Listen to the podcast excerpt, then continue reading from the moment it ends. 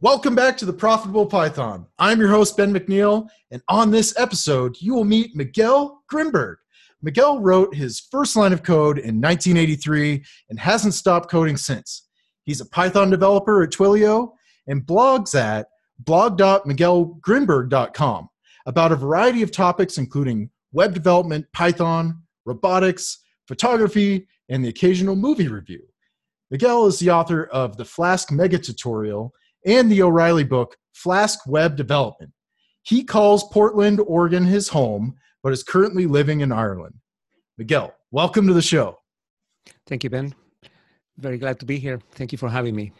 Absolutely. I'm super excited to have you on the show.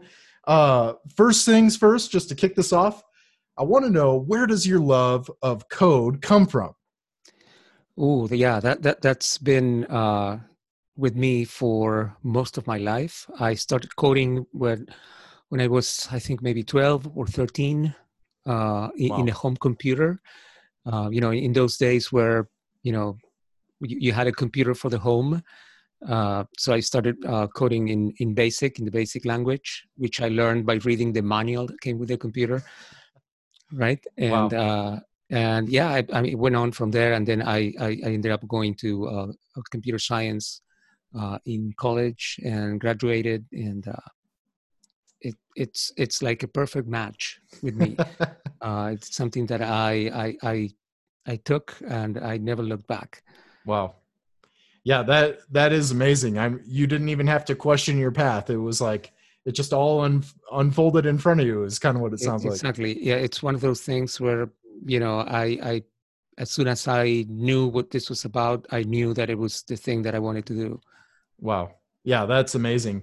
Uh, why did you choose Python to express your passion for code? I know it's probably changed over the years, but right now that's your is that yeah. is that safe to say that's how you choose to yeah, express it? Uh, so so Python is my my main uh, language these days.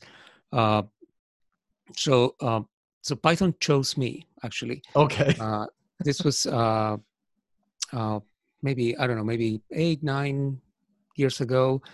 Uh, so I, I was uh, I was a C engineer at the time. Uh, we we had a, a product that was very difficult to test mm. be, because you know we we needed to write tests in C and uh, it, it was a big company. So so there were people that uh, you know a QA department. Their job was to write tests, and they weren't very happy about testing our particular product, our, our library, which was C++.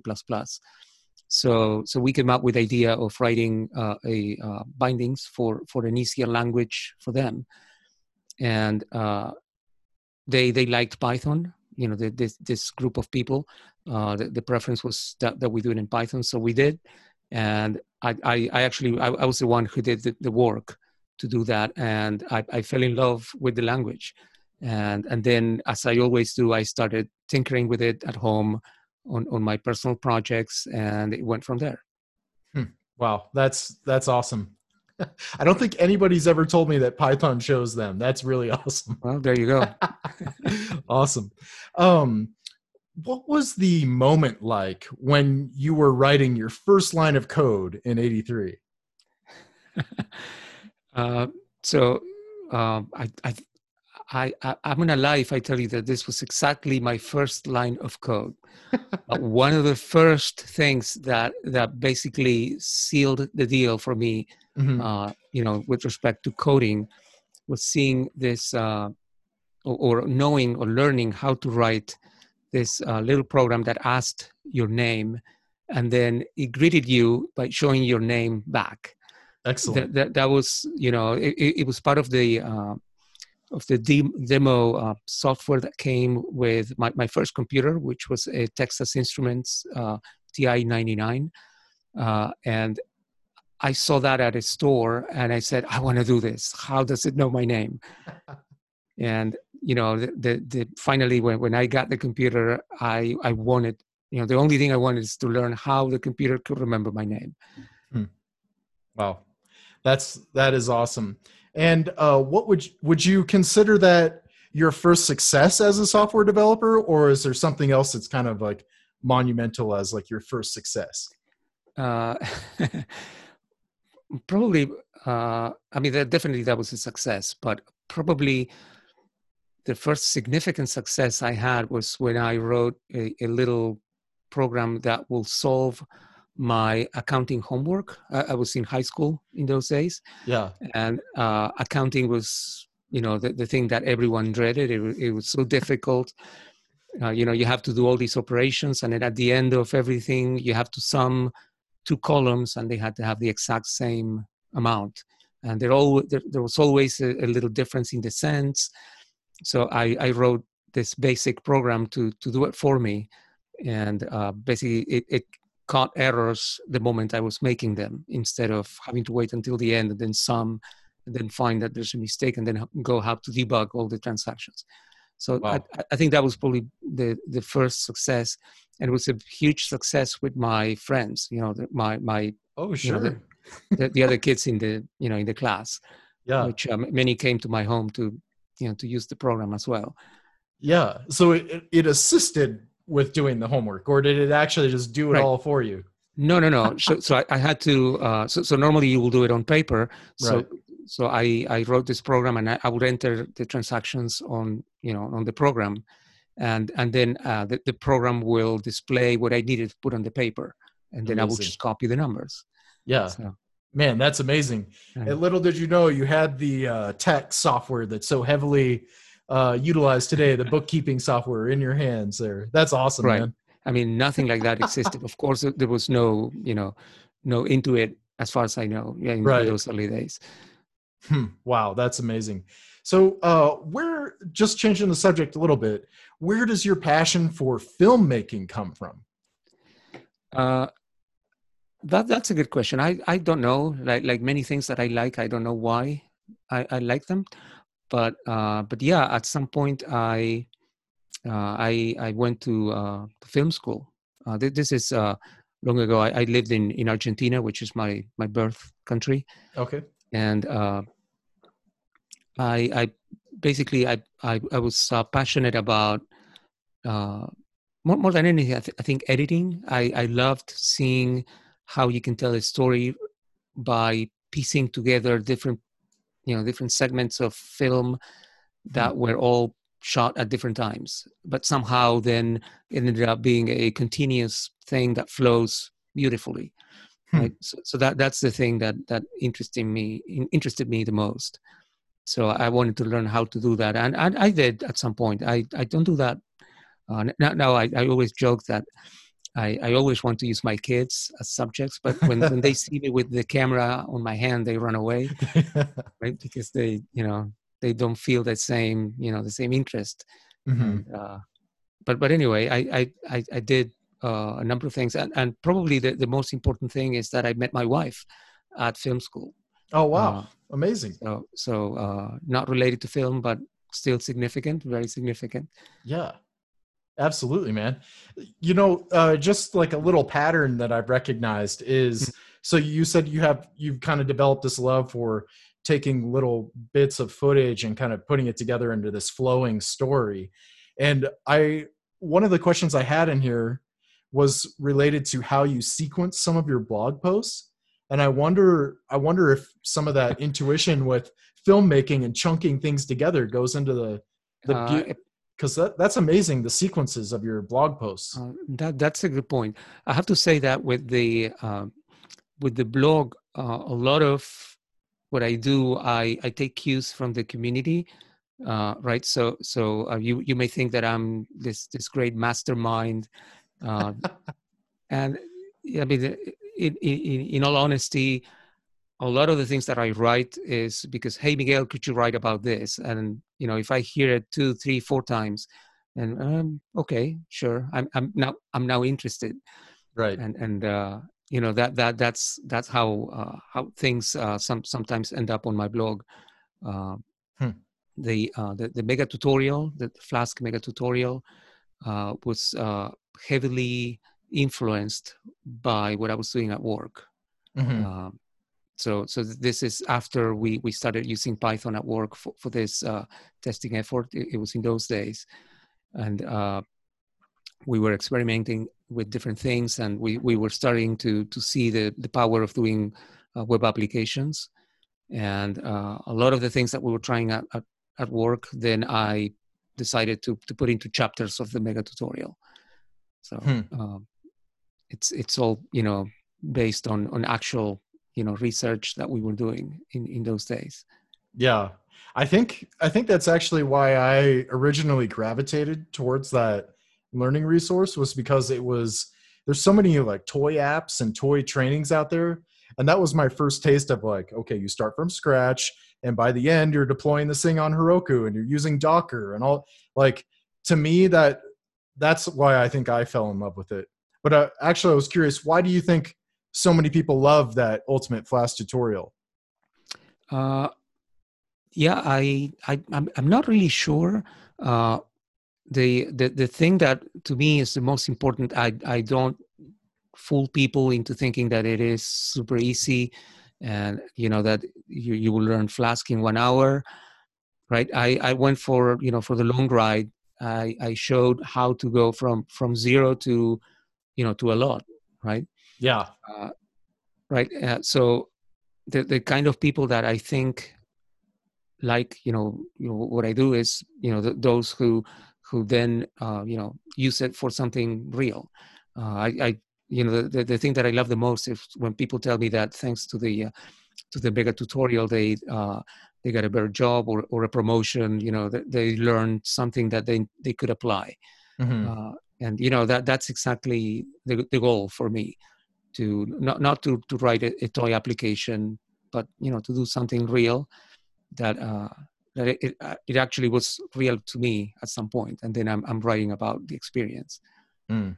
yeah that's that's awesome. Uh, huge wins it sounds like for uh, people that are leveraging that learning resource. Now uh, if, if, if, you want something uh, you know a funny story uh, I, I, was I was doing a presentation at some point about sharing, which I'm sure we're going to talk about that later. But mm-hmm. but anyway, I I wanted to uh, to show. I, I went and digged up the. Uh, I, I, dug up the the first tweet for chapter one of the Flask Mega Tutorial, and uh, it has only one like and one retweet. So, so in those days, uh, you know, I, I did not have, you know, the tutorial did not have that much following. It, it was building over time, and the tutorial took me about a year to write uh, hmm. the, the first few chapters was, was a very lonely experience for me.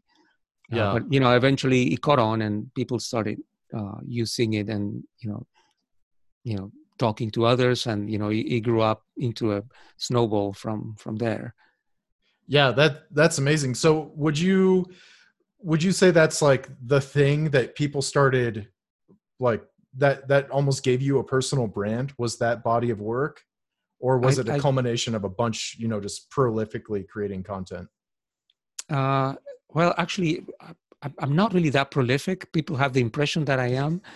Uh, but i probably write one or two posts okay. a, a, month and i've always had that you know that average uh, so so yes I, am not putting out content like crazy uh, so uh, so so yes I, I, I think it was the uh, a, a combination of the, the, content that was specific to Flask at, at the time. Uh, this was, uh, I believe, it was uh, 2012. Uh, th- there were no books about Flask. You know, very few people wrote on, on blogs about Flask. I, I, think I was probably one of the first. Okay. Uh, so, so I, I think that was it. Uh, there was no really no no other source. If if if you wanted something more than what you get from the official documentation, then, then it was my my posts hmm. basically. Wow. Yeah. What a lesson in uh, just kind of being the the the first one in there, seeing an opportunity. Or I mean, it wasn't like a master plan though. You were saying though, right? It was just you just created it. It was like a perfect storm. I, I guess I could tell you that I'm yeah, as I said, I, I'm a mastermind at this, right? That I'm I'm a genius. I can always spot the opportunities. really no. Uh, so so I uh, I mean the, the full story is that I I wrote my blog, the, the, the, you know my, my blog, the, the blog.miguelgrinberg.com is a Flask application that I wrote myself.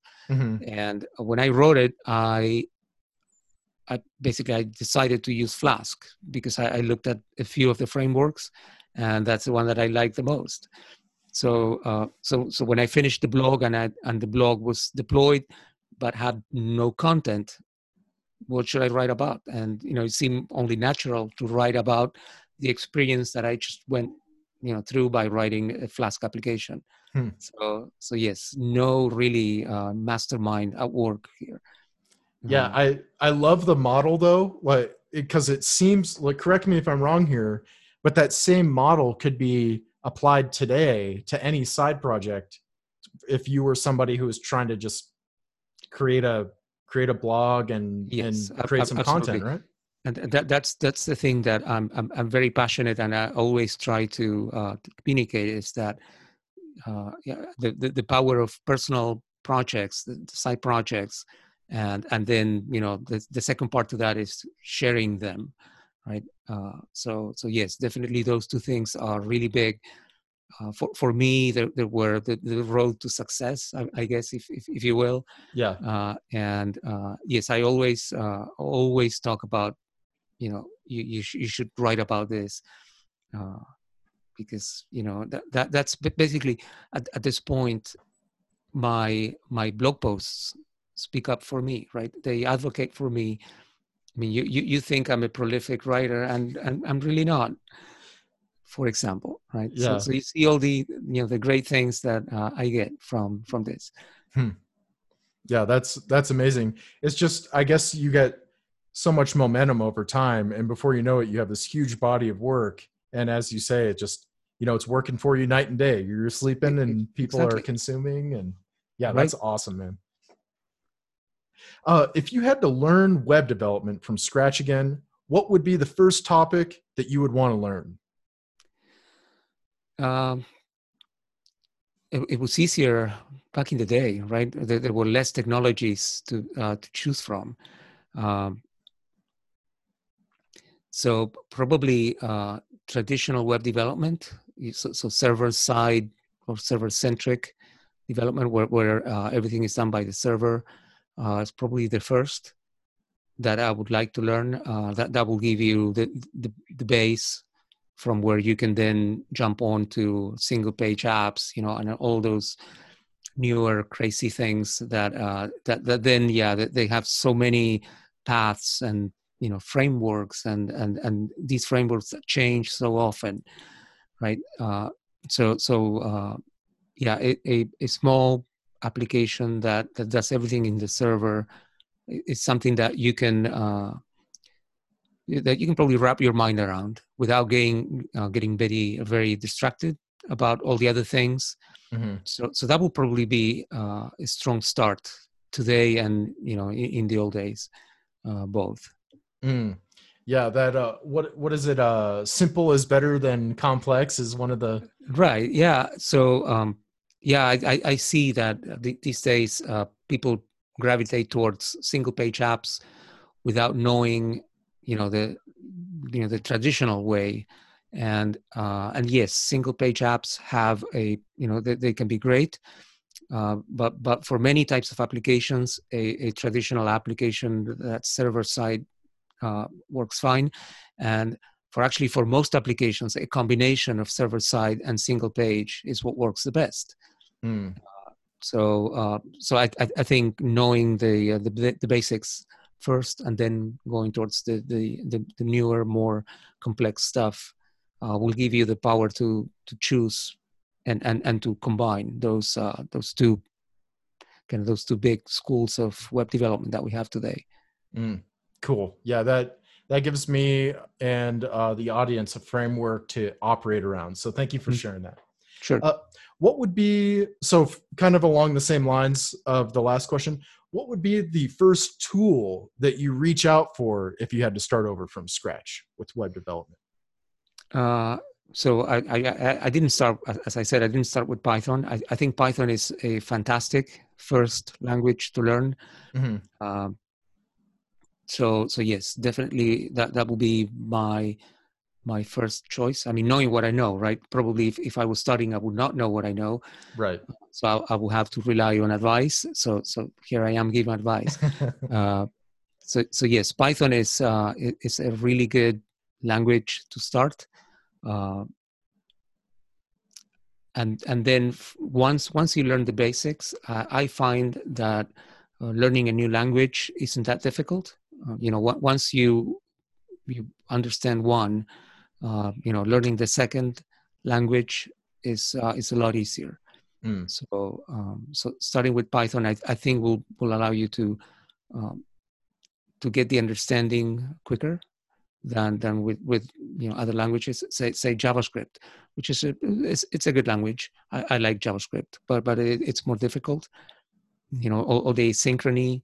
It's probably something that you you don't have to worry in the beginning. Mm-hmm. So uh, you know, definitely I, I will go with Python to to write uh, simple web applications and then go from there.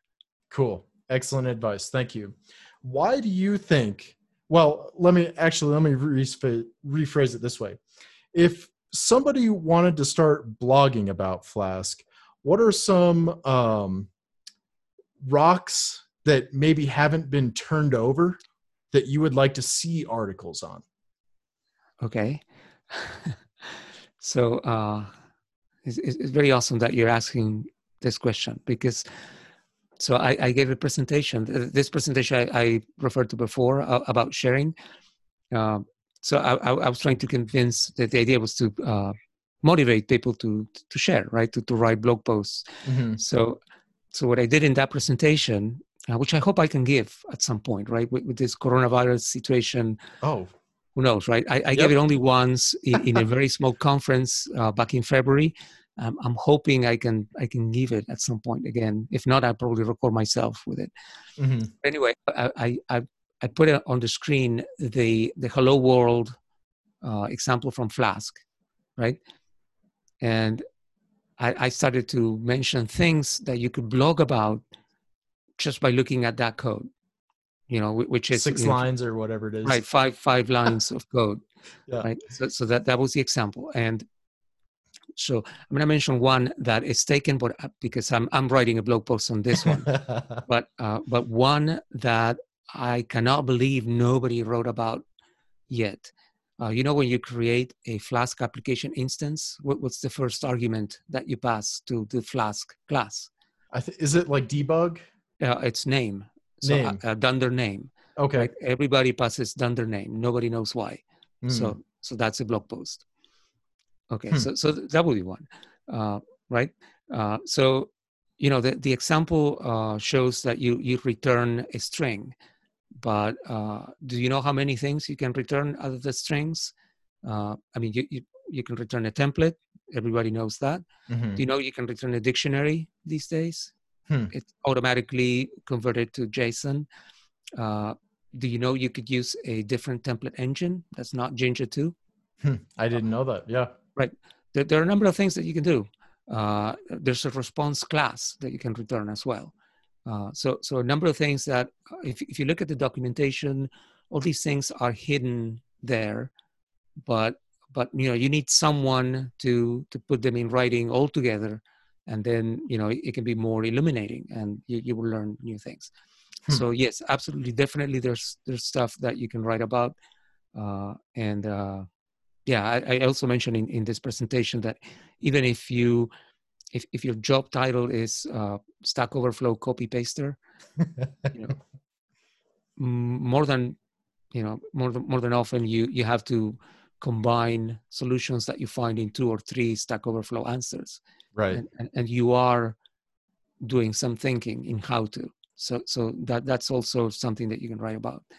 Hmm. so so yes, there, there, are topics you know original topics to write about uh, everywhere. They're, they're hitting everywhere. So, awesome. That that's really inspirational. I have certainly caught myself doing some of that copy and paste uh, DJing of uh, Stack Overflow. So. Right. Yeah, but but but you you're actually not just copy pasting. You you right. are really interpreting the uh, you know the answers and and then applying them to your own solution. Mm-hmm. So, so you you can write something that basically can help the next person. Yeah, man, that's that's awesome advice. Um, if so, you give out so much value for free on your blog. Why do you think people go above and beyond to become your patron and even buy your courses? I the the business model is fascinating to me because you give everything. Yes, uh, pr- pretty much everything. Yeah. Um, well, uh, so, so, let's let's start with this. Um, so w- when I started with with uh, with my blogging and you know all, all this Python work, all, all, the way through today, I've been employed, right? So so this is uh, this is something that I do on the side, and you know it it, it it's not my main source of income, right? Uh, so so that aside, uh, I I find that a lot of people uh, decide to uh, to, to pay for the course, which is actually uh, for, for, those who don't know, the, the course is uh, is available restrictions, right? Everything is there, uh, but if, if if you buy it, you you get myself on video going through the tutorial. So so that's the part that you do not see publicly. So basically, I did the tutorial and recorded myself, you know, talking through it and explaining everything. So so that that's the the extra perk that you get if you if you buy it. Mm-hmm. Uh, and so, some people are visual learners, so so you know that that's enough to to get them. Okay, I'll, I'll buy it. Uh, it. It's also cheap. I, I I don't really, as as I said, this is secondary income, so I I don't depend on this. So uh, yeah, I think the know, course is like 30, 30 bucks uh, or something. Th- Thirty nine US thirty nine dollars. Yeah, thirty nine. Yes. Uh, yeah. So so right it, it's it, it's really accessible. Mm-hmm. uh, a lot of people just buy it because they're you know as a way to say thanks right? Uh, which, which I, I, I totally appreciate. Uh, so so yeah uh, and, and it, it's it's working right? I i i did it how, how many uh, probably two two years ago i i started selling with no option to spend money on it uh, so so for for the last couple of years, two two or three, probably three. Uh, yeah, uh, people like to buy it and uh, and then see the you know the video version, uh, and you know, I I don't know. I mean, I I don't have an explanation, but you know, people like it, and you know, it's it's really helpful. Mm-hmm.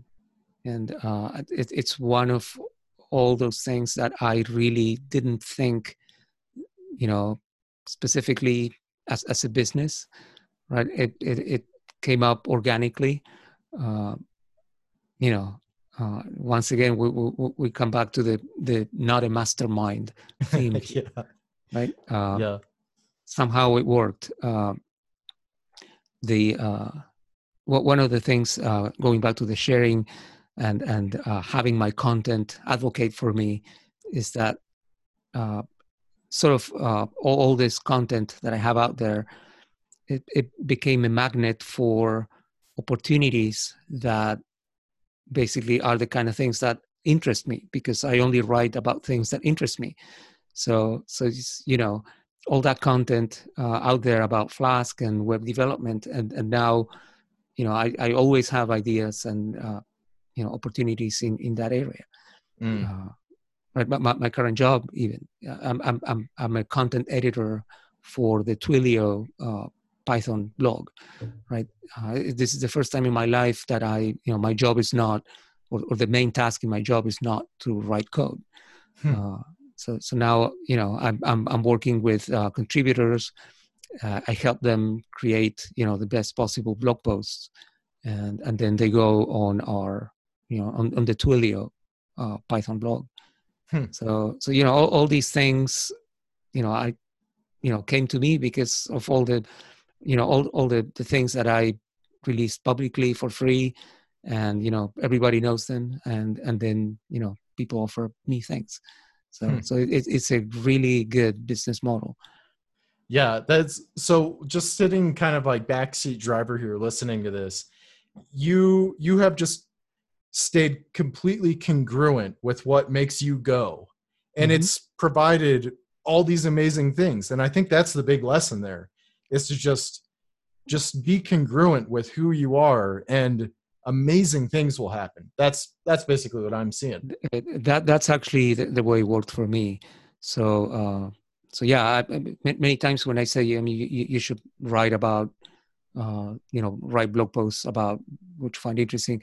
People complain, well, you know, I'm I'm I'm working all day, and then you want me to, you know, when I get home tired, you want me to to keep going, and and I see, I I I think that's the wrong way to see it. Mm-hmm. Uh, you know, when, when you start putting out content about the things that you like, so so maybe you don't like your your, your day job, right? A lot of people don't like their day jobs. If you start putting out content about the things that you do like, then eventually, you know, that content is going to work for you and bring opportunities that are more in sync with those, you know, with, with the, the, things that you like, mm. uh, which happens to me all the time. So. Yeah, that's man, that is powerful. I, I am, I'm not actually taking notes, but when I listen to this again, I will be taking notes. No, that's awesome. Thank you. Um, there's a course in the making there. Yeah. yeah. Oh man, I yeah, I look forward to it. Release it into the wild, please. um, what is something a newcomer to Flask can focus on that solves like 80% of the challenge at becoming proficient? Uh, well, uh, so so following a, a tutorial like mine, I, I think is a good idea uh, the, the free one. I'm not selling anything here. Uh, just go to my blog, right? Uh, but uh, the, uh, the the basically the tutorial is not a it's, it's not going to be a toy application that you finish and then you know you're, you're left there with nothing that that's really useful. This this is a real application. Mm-hmm. Uh, you know that that that goes step by step slowly.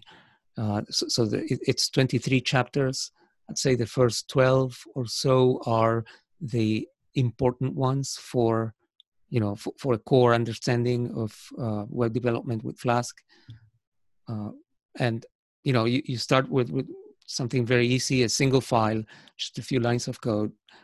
And you know that that grows you know chapter by chapter. And you start seeing the, the, the different sides of a web development project a, a, a real life one um, so things that, uh, particularly in, in, the US, uh, I, I, I, when, when I lived in the US, it, it, I, I, didn't find a lot of people paid attention to, but here in Europe, uh, it's very important. Translations, making your application, you know, uh, you know, available in multiple languages. Mm-hmm. Uh, you know, th- those things are in this tutorial. They're not in, you know, almost any other one. Yeah, you do Spanish in that one, I if I recall, right? Right. Yeah, yeah. Because I was born in Argentina, so my mm-hmm. um, my native language is Spanish. So so yes, the tutorial at some point one of the chapters is about uh, replacing all the English texts, or actually not, not replacing, but adding a, uh, a, a, Spanish track that you can switch between English and Spanish. Mm-hmm. Uh, so, so I teach how how you can do that on a on a website with Flask. Um, yeah so so you know uh, a number of things or uh, searching searching for text. That's another thing that that initially you you you don't usually see on tutorials because i mean it's it's kind of hard. Uh, so so this is more towards the end of the tutorial but it's there. Uh, so so you know that's probably the best uh, the best that i can recommend. I i designed it you know with, with that purpose. I, I wanted it to be real life and you know it was modeled after me writing my blog which you know it's been deployed for uh, for what eight years now so you mm-hmm. know and I, I, I keep you know working on it it, it just it, it was born in, in python 2 at some point i ported it to python 3 and i, I keep upgrading the uh, the flask releases uh, and adding little things here and there that some people notice but you know usually people don't mm-hmm. um, Hmm. But uh, but yeah, you know that's that's the way. Uh, next to that, I would say you should have your own uh, your own side project to apply. You know the the, the techniques that you learn, mm-hmm. like I had with my you know when I did the blog, right? So so you should have a, a project of your own that that you know you know what you want to get off, uh, to get out of, uh, you know, and and then uh, I, I I find on on the having a a personal project, that's usually, in, in my case at least, that's the motivation, to, you know, to finish the, you know, the, the project. Mm-hmm. Uh, I, I want to get uh, something out of it, so so so that's the motivation. Uh, versus just doing the tutorial and not having anything to apply it on, where you know, I mean, you you you can learn something, but you know, it, it's harder that way. Mm-hmm. Yeah, that makes a lot of sense. What uh what areas would you say are overly difficult that a newcomer should probably try and avoid when first picking up Flask? Um, well, I, I, I, would say you, you should try to concentrate on on writing an application, as, as I mentioned before, that that is uh, it's mostly handled server side. Uh, I would not worry in the beginning uh, about uh, JavaScript, for example. Um, and, that doesn't mean that it, it's, it's not important. It's definitely important, but uh, but it, it can be a distraction, and also because it's hard, it can be a uh, it, it, can take some some of that you know momentum uh, from from you, right? If if if you get disappointed that you know you, you're you're doing something that's too hard when you're starting. Mm. So, uh, so, so my recommendation is to to really get very comfortable writing applications that render templates, and and then have all the behavior using web forms, uh, and and then you you learn how to process process the, those uh, web forms in the server, and and then you know when you do that and you have an understanding, you, you're going to start uh, feeling the, the need of going a little bit beyond that and maybe uh, doing a little bit of asynchronous requests because you, you you're not going to like that you know your page updates every time so that's going to be the you know probably at, at, that point you're ready to start looking at single page apps mm-hmm. let's put it that way um, when, when you start seeing the need for that then i you know i, I think at that point you're probably ready uh, but learning it just because others are doing it i think you know it's uh it, it's going to be disappointing because it, it's hard unfortunately mm-hmm. Uh, so so server side that will be my advice. Learn server side. You, are going to use that no matter what. Uh, it will give you a great understanding of the http protocol which it, it drives everything. Um, so yeah. Perfect. Yeah that makes a lot of sense.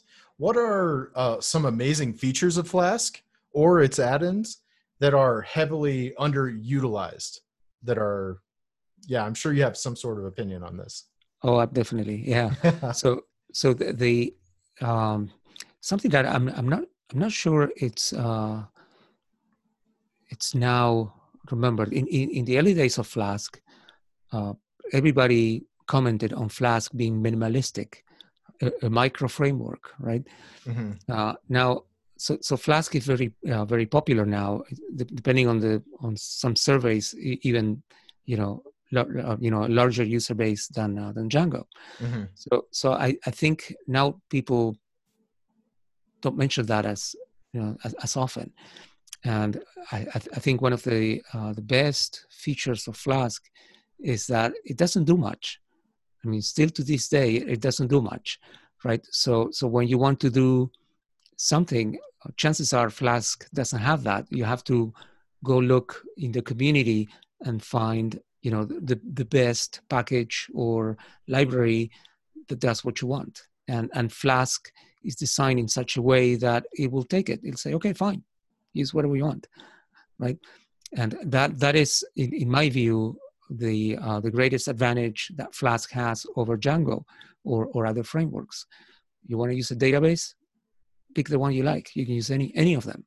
They all work with Flask because Flask is the, the web application. It, it deals with the the HTTP transport, right? It, it helps you. Uh, it creates an abstraction of, over the, the HTTP side of your project. But you know, for database, use whatever you want.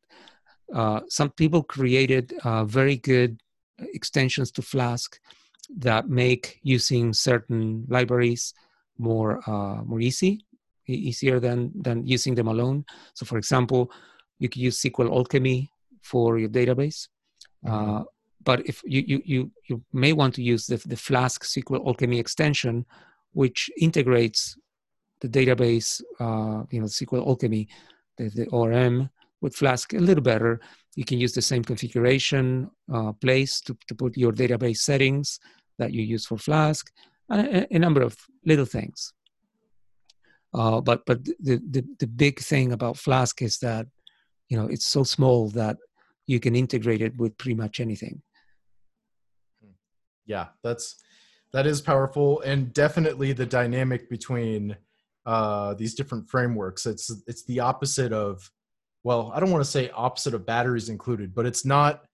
If if something were to be opinionated, it is the opposite of opinionated, which right. is the, the beauty. Correct. It's completely unopinionated. Mm-hmm. Uh, it it basically gives you a, a, a framework to uh, to accept requests and respond to them.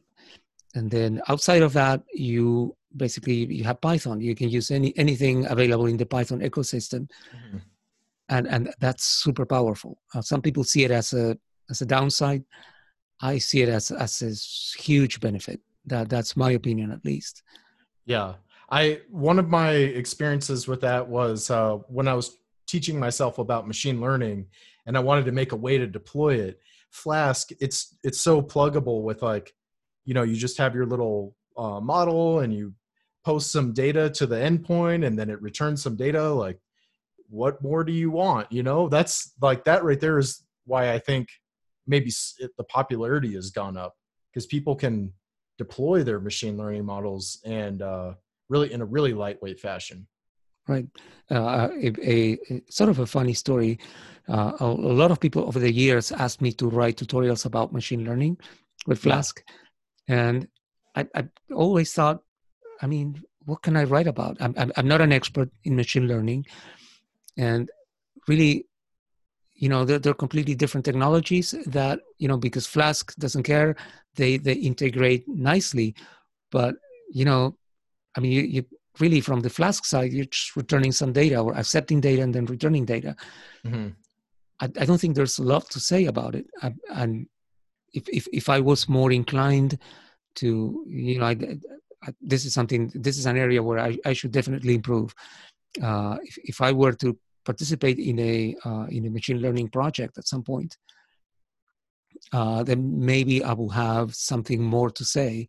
But, you know, at, at this point, I you know people ask me to to do it and i i see it such as you know so easy that you know you know you will run your models like you always do and then you get some data and then you return that data. There, there's no you know nothing to to talk about you know to to combine the two. And, and maybe you disagree no i have some uh some more insight. But uh you know from my view and mm. and being you know being familiar with the web development side not so much with the machine learning side i i haven't found an angle that i think will be interesting to talk about you know combining the, these two technologies together. Yeah just like you were saying it's it's almost like confusing to answer that request because pretty much like just as easy as you can log something out to the console you could crank right. uh, crank out return, some numbers from your model like stick it in a dictionary and return it right yeah that's it.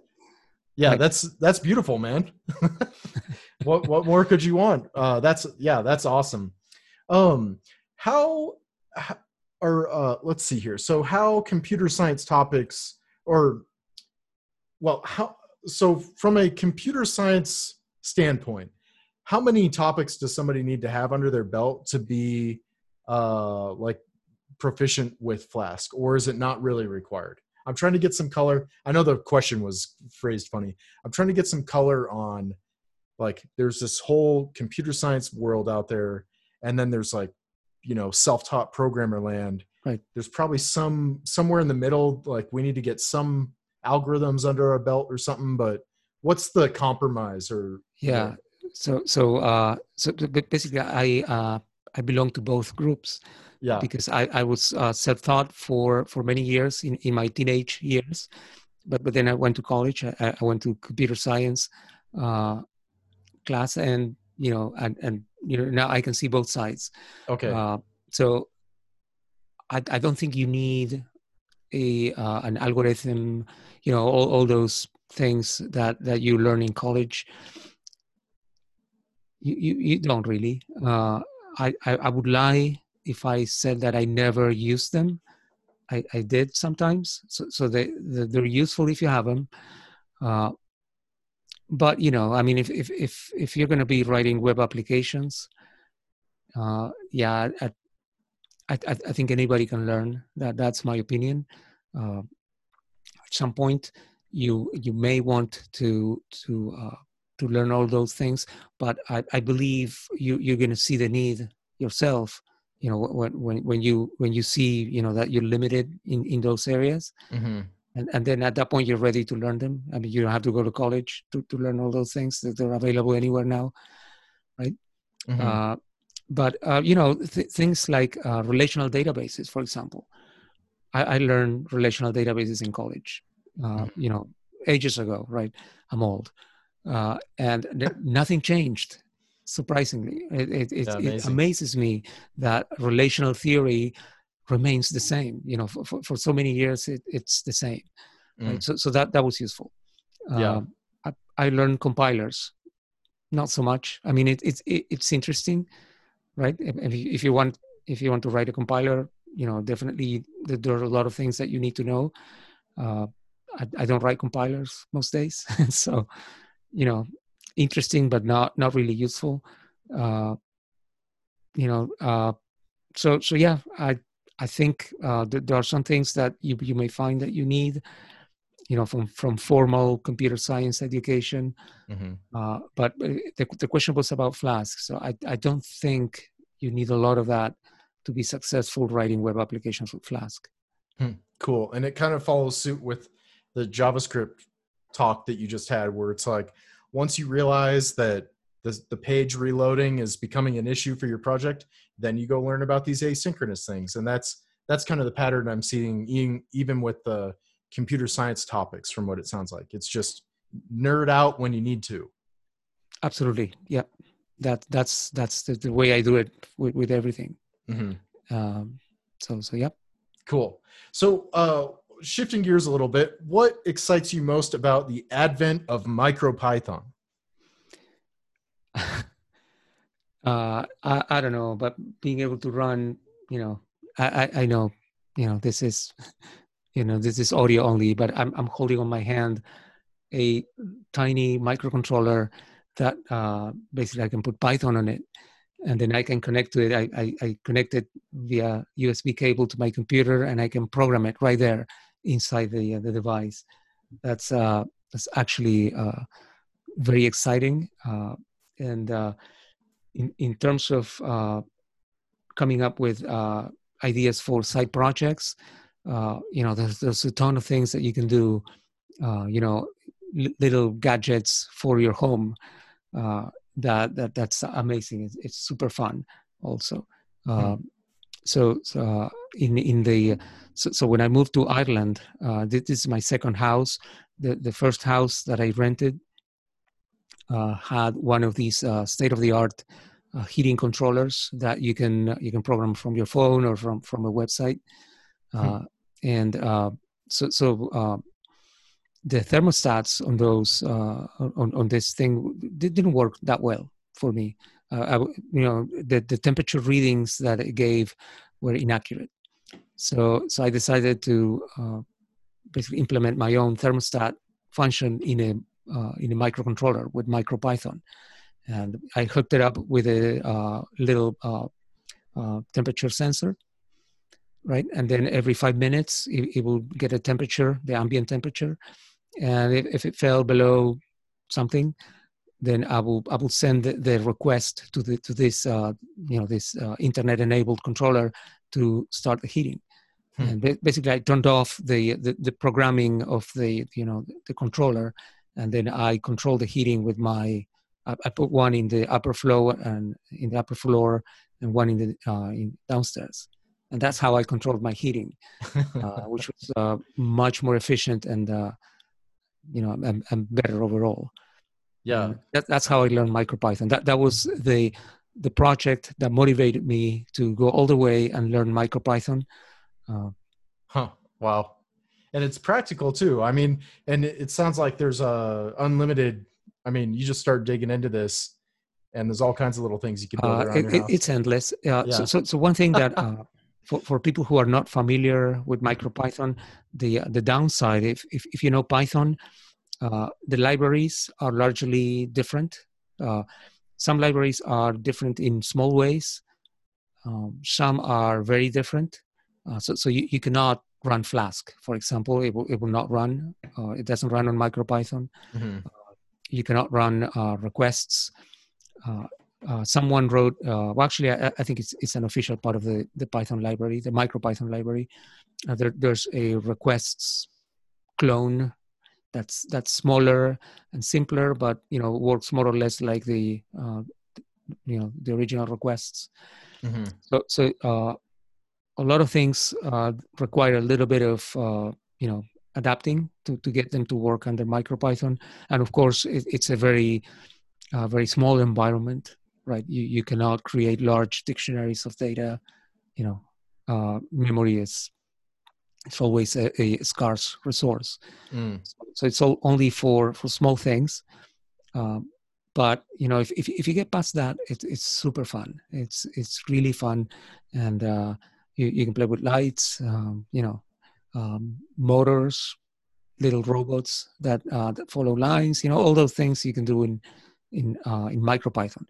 Uh, and, and the language itself is very similar to Python 3.6 or 3.5, you know, the, that, that, that type of language. Mm-hmm. So the language itself is, is highly compatible. Uh, okay. but the libraries are different. Um, so, so yes, uh, absolutely recommended it's it's uh, super fun to do. Cool. So I'm I'm just curious uh, from your the the way you kind of see things. Is MicroPython kind of like the gateway drug to bigger things, or could you actually use that in like industrial applications and stuff? Uh, d- definitely, you, you you could. Yes. Okay. Yeah. Uh, so um, MicroPython is is basically um, a, a C application that runs on the microcontroller right? So, so uh, you you could you could write your uh, you know the code that runs in the microcontroller directly in C if if you wanted or, or C++. Uh, but but you know MicroPython itself is is a C application that takes the code. So uh, you know it's, it's exactly the same. You can uh, you you have the same level of access. Uh, you you can run extensions for for MicroPython if if you need to do certain things that are not available which will be rare because there isn't much to begin with. Mm. Uh, so, uh, so, so yes, uh, I, I, I, will do uh, as much as I can in uh, in MicroPython. Uh, I, I, think the only limitation will be some microcontrollers are too small for MicroPython. So, for example, one that, that's very popular, the Arduino. Mm-hmm. so, Arduino is is an older platform, a microcontroller platform that that doesn't have enough uh, RAM to to hold the MicroPython interpreter. Um, so so you know that that that will be the limitation. But uh, microcontrollers are, uh, that are available today uh, are super cheap and more than capable of running uh, of running uh, MicroPython. The, the the one that I used for for my heating project, it's the ESP 8266 and you, you can you can get one for like three dollars. Oh wow! Yeah. Uh, you know, I mean, everybody should get one to, to play with it, right? Mm-hmm. At, at, that price. Yeah. Uh, wow, that's cool. Um, where do you find that newcomers to MicroPython get tripped up the most? Uh, well, if, if, if you're a new newcomer to MicroPython but not to Python, then uh, the disappointment that there are a lot of things that you cannot run uh, on MicroPython. Flask is too. Uh, so, so this is this is the, the, irony. Flask is too big for MicroPython. Wow. Yeah. Right. Uh, Flask too big. Uh, uh, there, there, are actually I, I wrote a uh, a mini clone of Flask that I called Microdot. Uh, okay. That basically copies the the the few signature things of Flask, the the app.route route, uh, you know, uh, the, the, request object, and you know, the, the, a few things, and that that runs on MicroPython, okay. as well as normal Pythons uh, too, right? It, it, it, runs on both. Uh, so, so, so there's always you, you can find, uh, you know, in the community uh, equivalent things for pretty much everything. but but yeah, that that that's a big letdown. I expected I will be able to, you know, to run Flask you know when I, when I you know, when MicroPython was just an idea that something I wanted to learn, I assumed that I was going to run Flask, and you know, it, it would be a uh, you know straightforward path. And you know, it, it, you know, Flask does not run, and uh, at the time there wasn't any web frameworks. So, so bit, that that's why I wrote this this little clone microdot. Mm-hmm. Um, hmm. Wow. So, you know, uh, other than that, uh, you know, it, it has a uh, it has a shell. So, so you, you can open a shell that runs inside the microcontroller, and mm-hmm. you uh, you uh, you work on it from your computer, uh, which is connected via USB cable to the to the device.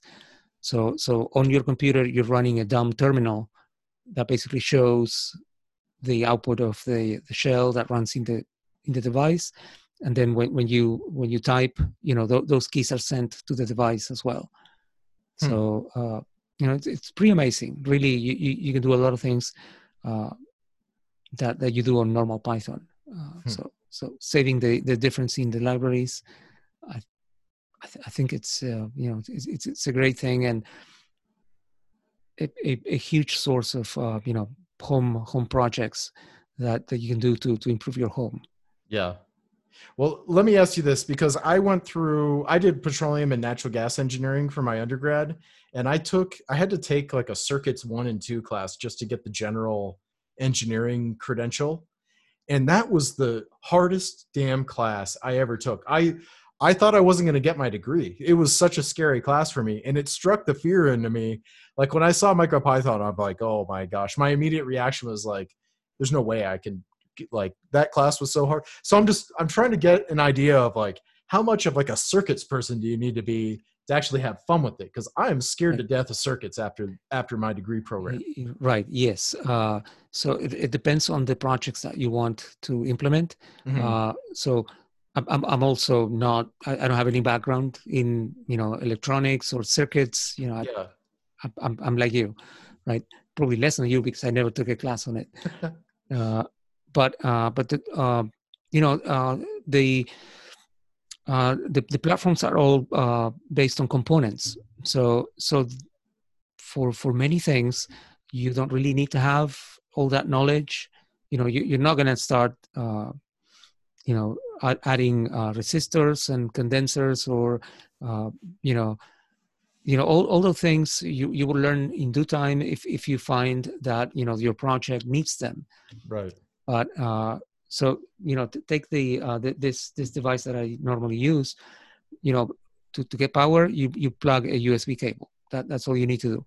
Uh, so so the, the power, which is usually you know problematic, you, you need to provide stable power.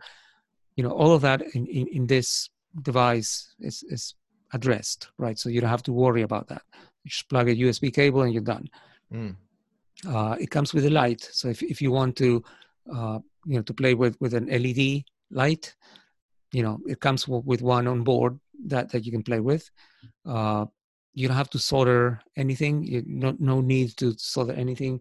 Uh, you, you can build uh, your circuits on little platforms with holes that are called breadboards. So mm-hmm. so you, you can basically assemble everything like a lego type project. Uh, you use little cables that you can buy uh, that have uh, pins on the on both ends to you know to, to make connections.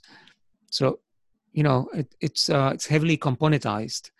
And uh, you know eventually so i'm, I'm actually I'm, that that's the place where i am i'm at. I would like to know a little bit more about uh, you know circuits. You know I, I, I feel that that's limiting me in the kind of things that i can do. Mm. uh, so so eventually I, i'll have to do some learning there.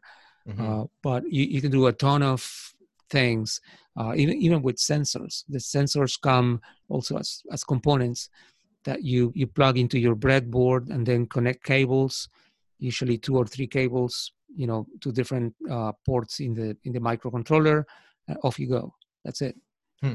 So there's it's like a you can it's it's kind of like the the javascript uh conversation we just had i guess it's like yes. there's no there's no reason not to pick one of these things up yes there's going to be things that you don't understand, but it shouldn't be something that holds you back from tinkering around with it. Right. Yeah. The the, the problem I see uh, in, in this time where there's there's so much knowledge is that it's very easy to to get confused about what path to follow mm-hmm. so so yes you, you have to focus on a simple project you know that that you want to accomplish and then you know when you're done then you do it again find find another one that's a little bit more challenging mm-hmm. and eventually you're going to start visiting all those areas that you know if, if you had to look at them at the beginning will be you know uh, you, you, will be overwhelmed uh, but you know little by little you you, you will get to them hmm. and hmm. uh, you know in, in micropython specifically that there's a ton of things that you can do uh, without knowing anything about circuits yeah that's awesome uh, my last question on this is uh, is there any like favorite resources learning resources you have for MicroPython or these like is there project books or is it just you reading through the documentation or what could you kind of give somebody to walk away with if they wanted to go sink their teeth into uh, yeah, uh, MicroPython? So, uh, so I have some blog blog articles yes. about it, right? Mm-hmm. So, so, so I have a, a series. I, I believe it's uh, six six articles. Uh, so, so in, in, the same fashion as as the the, the Flask tutorial, mm-hmm. progressing in in complexity. Uh, so so so that, that that's an option. Uh, but if if you know Python, uh, basically you have half the battle right there. Okay. Uh, uh, so so definitely you you will be playing with the LED of your microcontroller in no time because you you basically it's python code you, you don't need anything else right okay. so, so you you you get you, you spend your three dollars get a esp8266 and you know uh, USB cable, and then that that's all you need, and you, you can start playing with lights, like like maybe a Morse code, uh, you know, uh, a Morse code uh, conversion from from text. I mean, you can do something like that very easily. Uh, because at, at, the end of the day, it, it is Python code and it's the same Python language. Hmm. Um, so cool. yeah, know, that, very low barrier of entry. Mm-hmm. Yep, that's that sounds great. Thanks for sharing that. So regarding content creation, all things content, I guess I'm shifting gears again on you. Mm-hmm. What is what is your message to someone that suffers from imposter syndrome when writing techie blogs? uh, yeah, that that that's difficult. Um, so I know it it, it, it may sound patronizing, unfortunately, I, I, think you should do it anyway. Uh, right. Uh, so, so think about this, right? You, you're about to write a, a blog post.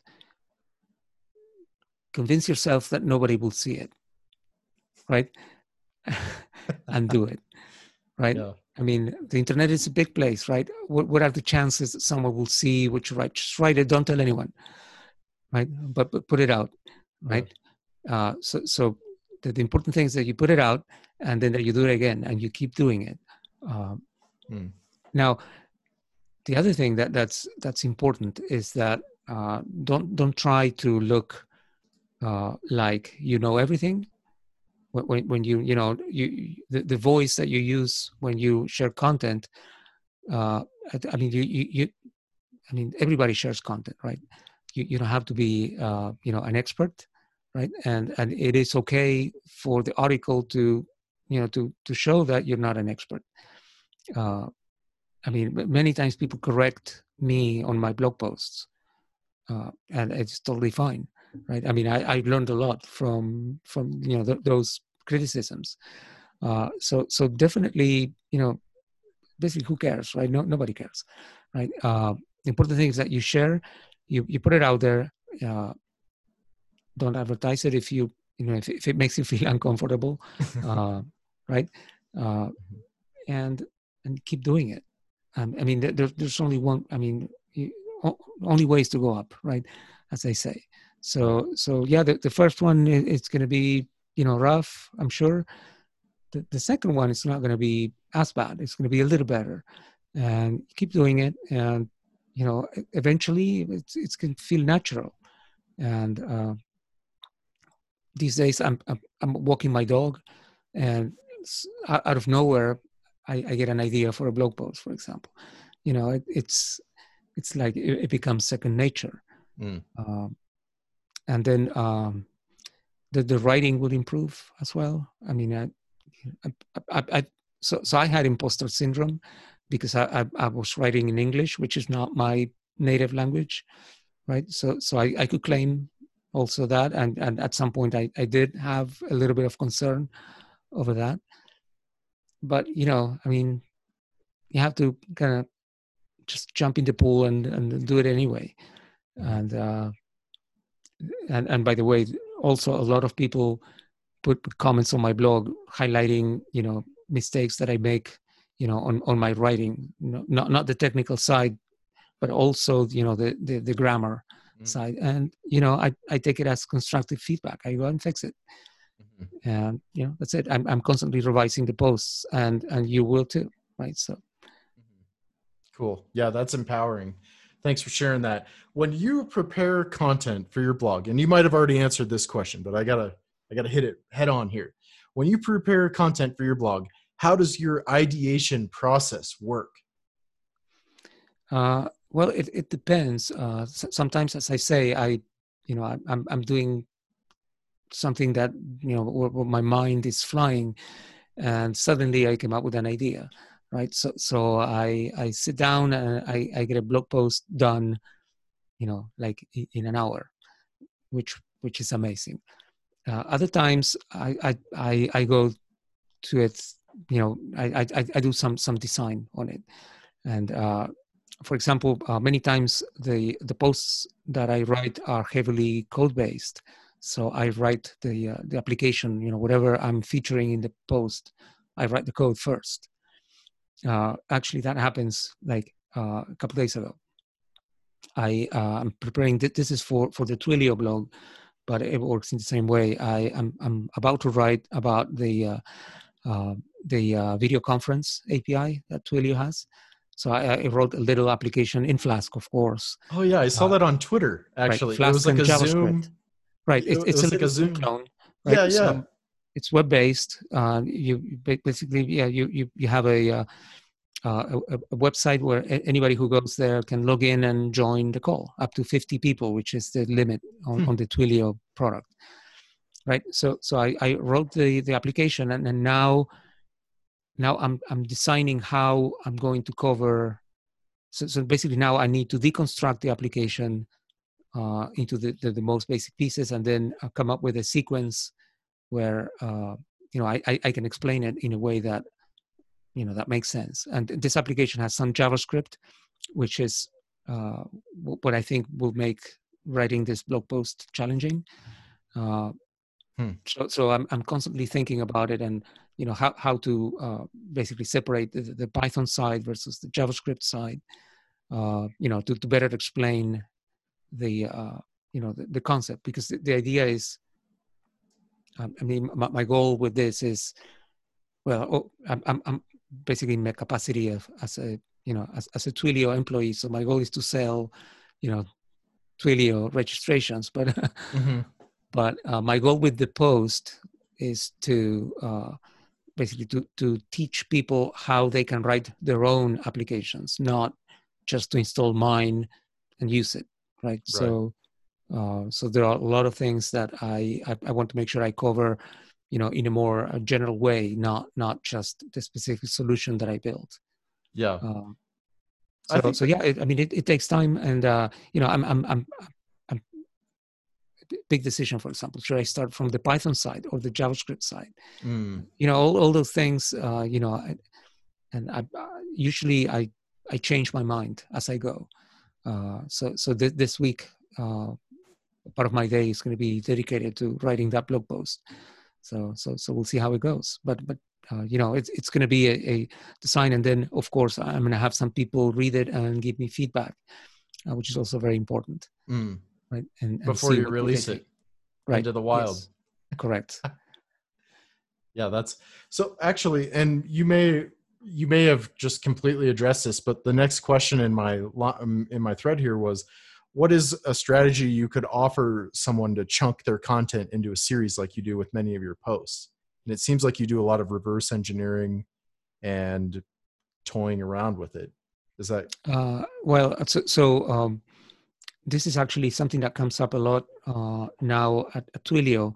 uh, when, when, I'm working with uh, contributors. So, so the, the Twilio blog features blog posts by employees and also by external contributors. And mm-hmm. I, I, basically all, all, the, the Python content that comes from outside the company comes through through me. I'm, I'm helping um, you know those articles come to fruition, and uh, the topic that always comes with uh, with our contributors is that they they want to, to put a lot of content in the blog post, and I I always talk them out of it.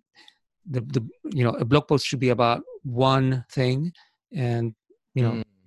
It, it should do one thing. So, so if, if you really have too many, you know, more than one thing to say, that, that that's an indication that you have to do a series. Mm. Uh, so, uh, so, so basically, what uh, the, the trick that I play uh, with, with, my contributors is uh, I, I, tell them to to give me the title of the post. I, I, want to know the title first before anything is written. So so come up with the title, and if they can't, that that's an indication that they're they're looking at it the wrong way. They need to simplify it. Mm-hmm. Right? If, if if the if the title becomes too long and it mentions too many buzzwords, you know that, that that's really not not what you want. Yeah. Hmm.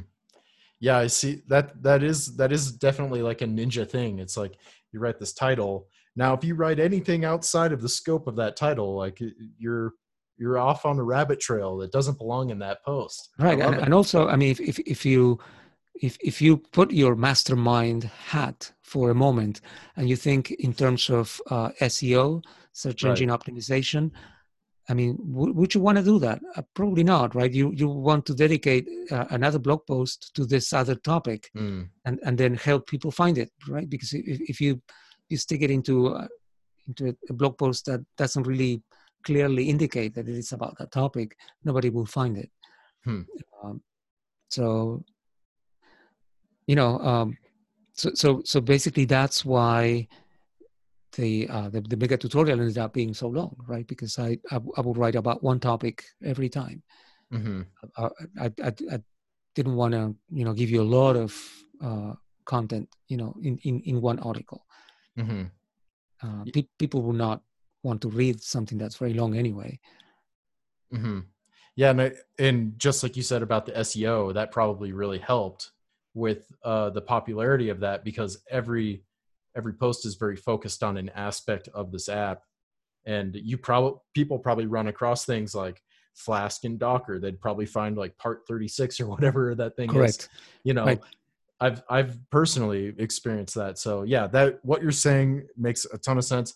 I had a light bulb moment there. It's not like a novel idea but it's like sometimes we just need to be reminded of these things because you just get all up in your head about things and Yeah. So so you know I I operated under these principles for a long time without really consciously knowing that that I got this you know yeah. so well figured out. Uh, but you know all, all this uh, you know for, for, example working with other people writing blog posts you know yeah. the, the, work that i'm doing here at twilio uh, that that sort of helps me you know sort, sort of formalize you know all all those tricks that somehow I know, you know, and and now I'm you know I'm able to uh, basically express them, you know, and and and you know share them with others. Yeah, man, uh, which is kind of amazing, right? Yeah, that's your insight. Your insight is extremely valuable there. So thank you. Mm-hmm. Um, so let's see here. For someone starting out creating content for their blog what are some expectations they should set for themselves? Like if you're just starting out. Uh, well I, I, would say you, you should write about the things that you like. Uh, as, as, as we mentioned a few times before all that body of work that you are about to create is going to speak for you and it's going to help you achieve things so mm. so better write about the things that you like, right? Not not about things that you don't like. So start with that. And uh, if you created a personal project, right, successful that works for you, it solved the problem. I I don't see any way to go wrong with that.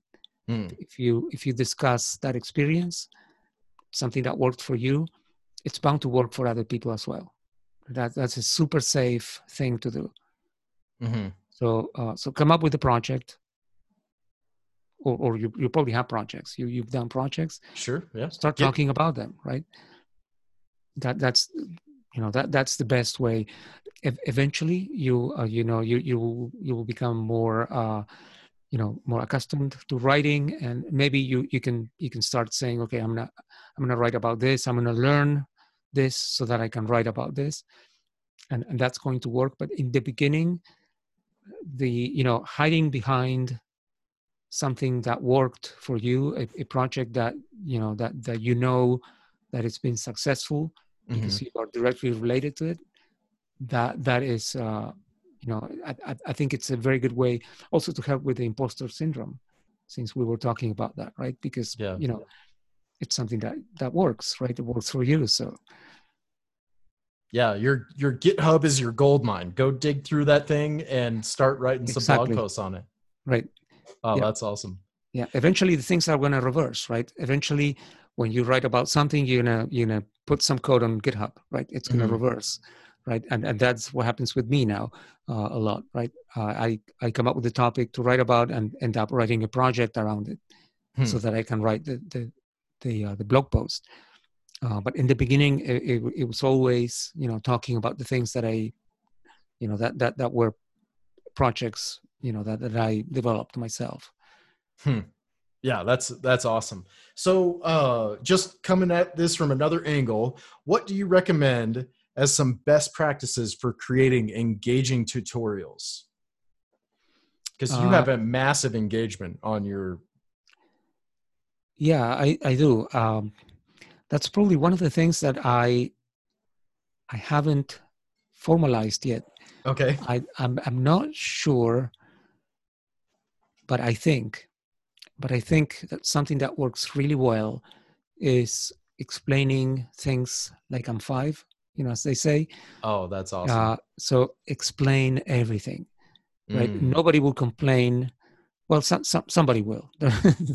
yeah. somebody will complain but uh, explain things for the people who are basically behind you in the in the road you know of learning yeah. you know so um, you know if, if you're going to show a basic flask application you know if, if you look at my chapter one i explain every line every single line right I, I don't say okay here's the code just copy this and then run it Right. that that's not enough right you you you should explain it uh is a side benefit of that is that you just by the mere fact of having to explain everything you're going to learn a lot yourself Mhm. uh, which is great right you you're going to learn a lot of things that you didn't know because you know when you were trying to put things in words you know you're going to have to find a lot of uh, background uh, so for, for example i i i never really cared much about http but when when i started writing about flask and, and the mega tutorial i kind of had had to right? Because Mhm. you know we were talking about an application that runs on top of http so uh, you know i had to. Hmm. and eventually that led to other other ideas for other series. I wrote one about uh, rest apis for example that's also very very popular. Uh, you know so so it, it, it's always a win-win. Um, but uh but yeah uh you know that that that's really the key. Try to explain everything. Uh, and if, if you're worried that you you have an idea for a topic that might be too short right something too simple that that, that i see that a lot in uh, you know wh- when when people that that that, uh, that are planning to contribute to the the twilio blog they say but yeah but this is too simple. I should add more content no just explain everything. So so so make it longer you know keep that simple thing but you know explain the hell out of it. Yeah. and uh, you know that that's that's always going to be welcomed by most people. Yeah that's that's awesome. Explain it like you're five years old. That's Right. that is awesome they i'm, I'm not trying to get all uh, political here but I, it is something that i heard down the grapevine that they said that's why trump won the election because he everything he did was like as like a he speaking at like a fourth grade level which when the first time the first time i heard it i was like oh that's like a pot shot to him but then i started thinking about it i was like yeah that you know explaining things at a fourth grade level level is uh you know engaging for people so anyway Mm-hmm. I, I don't know what you think about that whole thing but it's something i heard and It's it's it's an interesting take. I, Yeah. I've never heard it, but uh, but yeah, I mean, definitely, uh, he he does seem to have some uh, some appeal with a lot of people, right? yeah. Uh, like it or not, right? Uh, yeah. It is what it is but maybe that is part of the secret is like you were you were saying you think you don't know but you think. But uh i i saw some reviews on amazon i think of your book the o'reilly book and that's what people were saying. They're like i love that he explains like every line of code so yeah just what you're talking I, I think you're onto something there yeah, yeah, I, I think that that helps, and uh, you know, I mean, there there, there are diff- pe- people learn in different ways, and people who are learning they have different goals, right? So so some people want to learn, you know, and and and appreciate, you know, being explained every single little thing, like they're five, yeah right? Other people, you know, maybe they, they just want to get something running and then, you know, forget about it, right? Wh- wh- Which is fine, I guess.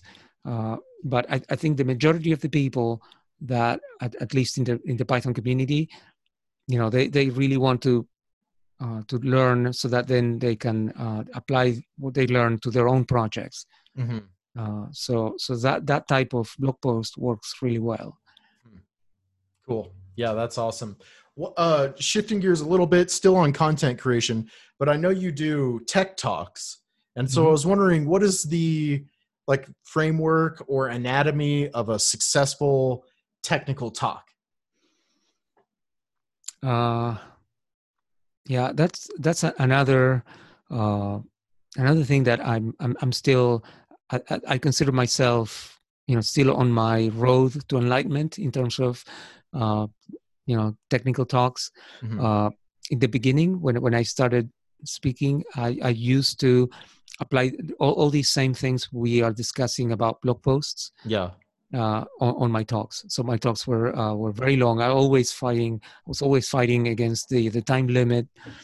Uh, so so uh, I, I gave uh, one one of my first. I think it was my first PyCon tutorials. So, so these are three hour long, ended up being uh, almost four hours. Oh wow. Because I, I I ran out of time and people wanted to stay, so so we stayed and we you know it ended up being like four hours. Hmm. So so in the beginning, that that that was the way I would um, you know I, I, would- I would uh, tackle the, uh, the the challenge of creating a presentation. Uh, over time, that that shifted more towards giving people a high level uh, a high level overview, still having code in the background that that people could go to like a GitHub repository Mhm. where they, they can go and get something running but but you know in in the spirit of making the, the talk a little bit more uh, you know not not everybody wants to to have a, a very heavy technical discussion on a technical talk Mhm. they're supposed to be technical they just want to have you know an overview so i started sort of summarizing you know the the the, the technical side but then giving people who were interested you know a, a github repo to you know to investigate on their own uh, so that that's basically the way i do it uh, Mhm. uh, a couple of times I, I attempted to do live coding in talks. I've, I've seen uh, Dave Beazley do this in a in a awesome way, and I'm I'm very jealous of him and and how natural it seems for him. Uh, it, it it went okay for me, but not not so great. I I, I still need to improve my online, uh, you know, my live coding uh, game a little bit uh, but I, I, I would definitely like you know when when the world resumes after all this uh, virus situation uh, definitely planning to do more more of that Cool. Uh, live, live coding is good because it basically uh, you, you you can really you basically you can achieve explaining every single line of code you know uh, on on a small project that you de- develop in a like in a 40 minute uh, period of time. Mm. So I, I like that format, but I, I, I need to learn how to do it well. Uh, and, and and then uh, lately I, I am also very interested. I'm, I'm, sure you can guess, uh, talking about sharing, and so, so, so those are more yeah. community related talks, not not really very technical. Even though I always sprinkle a little bit of technical content. Uh, yeah, and uh, you know on, on all of them it's, it's, always talking about experiences that i know well um, you know which really helps my my confidence right because nobody wants to be in front of a full you know a room full of people and you know you know be a fool right so so i'd better know what i'm talking about so I, I only talk about things that i you know I, I i can really back that i that i've you know personal projects of mine or or things that I've done at work. Mm. You know, things that I know that work well. Yeah, that makes a lot of sense. Cool. Thanks for sharing that. And I I know we're running up on our on our time here. Do you have a do you have a few more minutes or is this is it a hard stop for the uh no no no okay. it's, it's fine. Cool, because I wanted to shift gears into project management. You had a really cool blog post on your uh on your site that, that addressed project management and for especially the the newbies out there or people that maybe haven't had that experience monetizing their skills they're i mean hopefully we can learn learn something from maybe the learnings or pains that you've had with project management so uh, for someone new to project management what are some words of advice you could give them on how to estimate their time for each task i know you had kind of like a little task yeah. Uh, yeah so so uh I, I, uh, I'm going to be honest. I, I, I, will have to reread that post. It, it, has been it, uh, probably one of the first blog posts. Okay, yeah, written, uh, but uh, it, it's it's very difficult. Uh, the the the, uh, the, the, the task of estimating your time is very very difficult. Mm-hmm. Uh, the the technique that I uh, that I use is I write uh, I, I, write everything on paper. Well, actually, on paper. I write it on the computer, right? On on on on Notepad or something. Yeah. Right? But uh, I uh, the, the the the important thing is that if if you cannot directly estimate the you know how how how long a task will take, then you have to break that task into smaller parts. Mm okay? So so so you do that exercise. So so you have a task you you you really have no clue how long it will take break it into three four parts. So separate those and then try again so try to estimate you know the, the parts. And eventually you're going to reach a point where tasks are you know so uh, so contained that you'll say okay probably for this i need a day. You know and and and you you, you will become better at this you know over time. But uh but yeah you you you will be able to uh to, to make a guess right? When the amount of work is really small right? So so the key is to to break the tasks. Uh, uh when uh when when i worked uh, at, at, this company where, where, we had the C++ library that I mentioned before, mm-hmm. uh, the uh, so so of course this, this, was a big company so so we always had to estimate you know and uh, estimates always went over you know over the uh, you know so, so we were always uh, you know running uh, running out of our initial estimates so um, you know the, the the the the topic there was that if if you think a task will take more than a week then you should break it mm. So so that, that that that was the you know the, the first approach I've I've had towards uh, uh, towards you know project management. Yeah, uh, I, I later on my own I, I decided that that was not the right approach because how the hell would you know that a task will take a week? I mean that, that's a lot of time. Yeah, a lot of things can happen in a week, right? Yeah, uh, but you know from from at, at that company the you know management they were not interested in units smaller than a week, which oh wow normally uh, uh, you know in, in, my view it's, it's kind of weird. Mm-hmm. Right? So So. I sort of migrated into if if you cannot estimate your task, then then break it, and eventually, you know, the the parts are going to be, you know, manageable, and you will be able to estimate each one, and then you you add them all. You should probably pad as well, right? So so Yeah. after you get, you know, you you get an estimate for all your parts, you add uh, all of that, add, you know, depends, right? Twenty percent, fifty percent hmm right you you, you will get the number uh, based on on your personal situation. Uh, these days for example i i uh, something that i do a lot at twilio is review blog posts from contributors. And i, I can estimate how long it'll take me based on how, how long they are. I, I have sort of a, a review speed. Hmm uh, so so basically, you know, I, I have a queue of three, you know, three posts to review. I sort of know it'll take me two days, three days. Uh, so you know, uh, you, you you become better at it, but but the key is uh, dividing dividing the work, you know, until you you, you have a you know a handle on on the tasks. hmm That will also help you. Uh, by the way, it, it will help you uh, have uh, have a good uh, sequence of uh, tasks, right? Because if if you say, you know, uh, your task is to to to write a, write my blog when when I did my blog, hmm you know that that that's too abstract, right? So you know you, you need to have a uh, a user system authentication. You know you, you have to have blog posts in your database, blog posts rendered on your website. You know, and you, you can start finding things, and, and eventually, you know, all those little tasks can be estimated. hmm Yeah, and another thing I liked about the the post was there was some accountability too. So you would track, like, no, whether or not you were delusional with how long it would take. You're kind of keeping track of that, so you to help your intuition going forward. I really Right. liked that part. Yes, right. Yeah, be- be- because really, I mean, the, the, the whole point of doing this is you you want to know when you're going to be done, right? That Right. that's that's the goal. Hmm So, uh, and uh, I honestly don't remember if I put this in the blog post. I definitely have to re- reread it.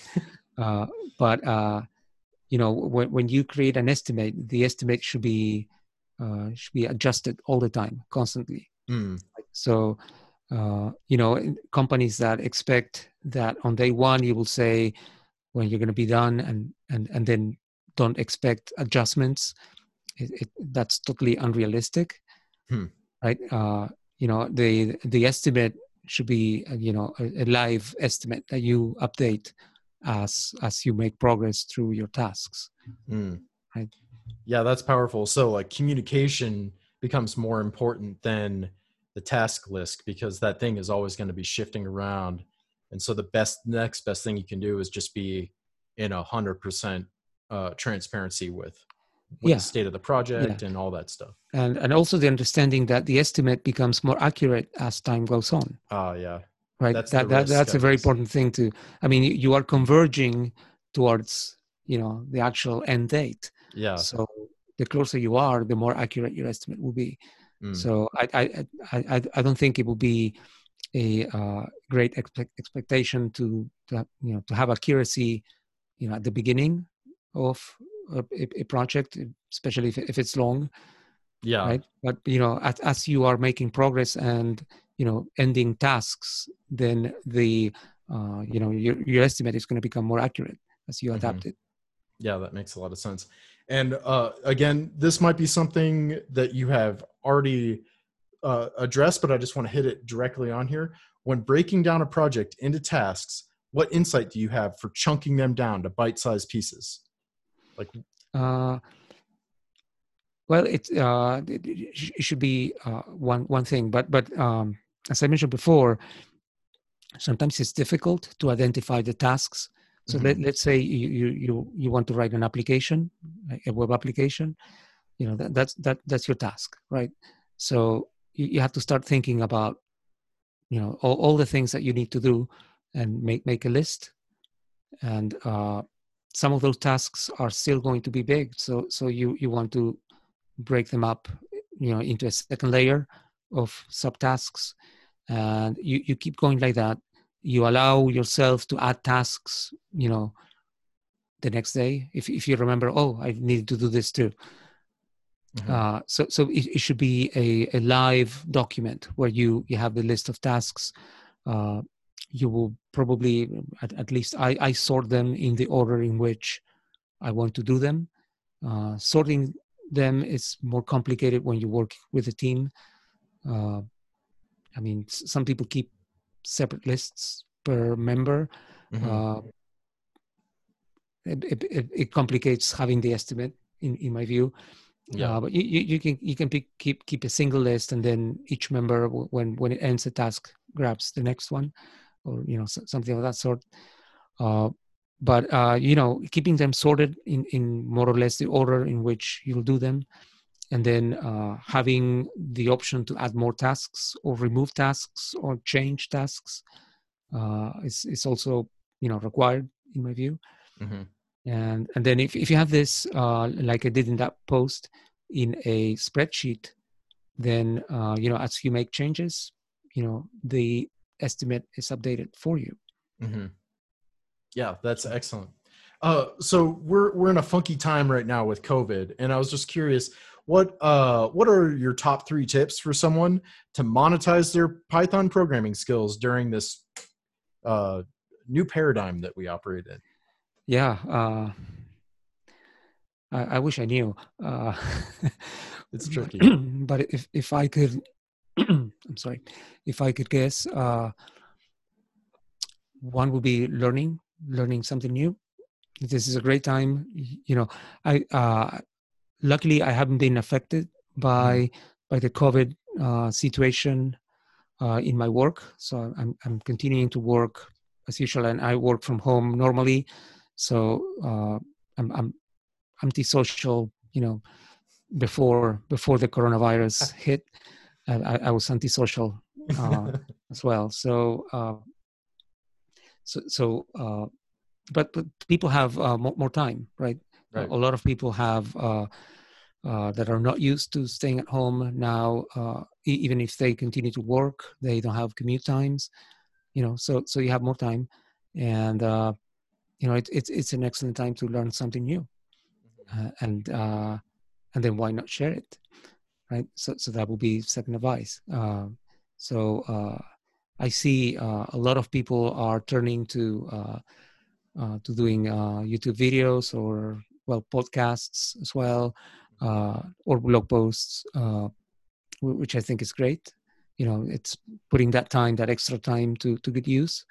Uh, and yeah basically that that would be my advice uh, i mean it, it, it's it's it's my job i do that you know always mm-hmm. but uh, but now a lot of people that uh, when, when i tell them you should blog about this and and they complain that they don't have time well probably a, a lot of people now do now now do have time right. so so it's it's an excellent time to to invest in your you know in your skills and uh and sharing some of that content that maybe you think nobody cares about, but uh, definitely I guarantee you that some people will find useful. Mm-hmm. Yeah, that's excellent. Kind of double down, double down during this time. Kind of take advantage of it. See it as an opportunity. I love that attitude. Mm-hmm. Um, okay, so these these are kind of like the last uh, like final, just kind of rounding off the interview questions. I was curious, what is the best and worst thing about being a U.S. citizen living abroad? uh, okay. Um, well, in particular, for for Ireland, uh, one thing that I do like is that the, the Irish like Americans. Uh, that's not something that you can say for, for every place in the world, mm. but uh, but in Ireland, uh, we Americans are uh, very much liked. people find it, you know, like like oh you're american that's good you know smile in their faces mm-hmm. so i i really like that uh uh so, so that, that that that would be something that i i appreciate uh i also like so, so uh, you can probably guess that I, I I traveled a bit, right? I was born in Argentina, then yeah. I lived most of my adult life in the States. Now I'm in Ireland, so I, I don't really need uh, the opening, the, the opening of my mind to different cultures. You know, I, I sort of have that. Uh, my kids, though, my my kids were, um, you know, they're they're all, you know, 100% American. So uh, doing an experience, uh, and I, I don't think I'm going to stay here forever. Uh, definitely until the end of this, you know, this virus mm-hmm. thing, uh, and probably a bit more. But uh, but I, I, th- I, think it's it's eye opening, and and I, I find this uh, in in America. A lot of people don't don't travel that much outside of America. Mm-hmm. So so it is uh, it is good to see and and I, I really like that my kids are, are getting to see how other parts of the world work. Yeah. Uh, you know uh, the the differences. You know the the topic of how I, I don't know how healthcare, for example, is done in the states versus here in Europe. You mm-hmm. know, such a contrasting difference, especially now. You know, with, with the uh, with, where we have a health emergency uh, you know the, the differences are very interesting and i think are very valuable uh, lessons for for my kids uh, we, we have a lot of discussions about that uh, so so so th- those are all things that are good i mm-hmm. think everyone should should spend some time that's not a vacation outside of their home country and and live somewhere else at least one other place uh, you know it, it, for for long enough to you know to get used to the customs and the culture and you know that type of thing mm-hmm. uh, you also asked me about the worst things uh, I, I, I think i you I can just that, keep it positive if you want i mean I, I i was just looking for yeah if you had a yeah if some go ahead yeah no uh so so the, the, there's nothing nothing really terrible. Uh, I have to say that uh, everywhere we go here, uh, the spaces are tight, and mm. you know, and co- compared to the states where you know, uh, so so the, the, the house we're living in here in Ireland is about uh, half the square footage of the house that we lived in the states. Mm-hmm. Um, right, so so so rooms are smaller bathrooms are smaller everything is like a, a, uh, smaller size the roads are so very narrow hmm. uh, right so you know I, I, mean i'm keeping it positive but if, if i had to complain you know i, I think uh, you know I, I, I was spoiled by the uh, the vast amounts of space that we have in america and how how we are used to uh, to have them available to us yeah. And here, uh, you know, there, there's a lot of open spaces, in, specifically in Ireland, but uh, in the way they build the houses and roads and cities, not so much. yeah, that I, I never would have guessed that that would be the thing. So thank you for sharing that. I've never been to Ireland. That that sounds amazing. It's actually a beautiful country. Uh, we uh, so so uh, people don't know this, but uh, it's actually it doesn't rain all the time like people think. Hmm. Uh, there's a lot of sunny days. Uh, we we have uh, better weather here than uh, you know what, what, you normally see in Portland, Oregon, where where I lived. Yeah. Uh, so cool. Yeah, even even more of a bonus. Um, what is uh someone that strikes you? Well, actually, let me let me just show you something real quick. I don't know if you can see okay. my little sign back there. It says uh, it says action. Action. That's right. That's what I'm all about. And I was curious, who is someone that strikes you as a role model for taking action? It could be like anybody, your your neighbor or somebody famous. I'm just I'm curious about their attributes. I'm obsessed about this. Uh, interesting. Uh, so I have to say that uh, here in Ireland, uh, our our local. So, so I lived in a um, in a rural area of Ireland. So this is to give you an idea about one hour drive north of Dublin, but it's a rural area. There, there's a lot of farms, small village mm-hmm. setting. Uh, the the local politician, the representative for this area, she is on top of everything. Uh, hmm. so, so, she's a neighbor, uh, and uh, she basically, uh, I mean, everybody knows her she she goes door to door, uh, you know, asking questions, getting signatures. Uh, you know, uh, so so so that that is something that uh, I'm, I'm sure it, it, happens in some places in the states. Mm-hmm. Not my experience in Portland, yeah. where I lived.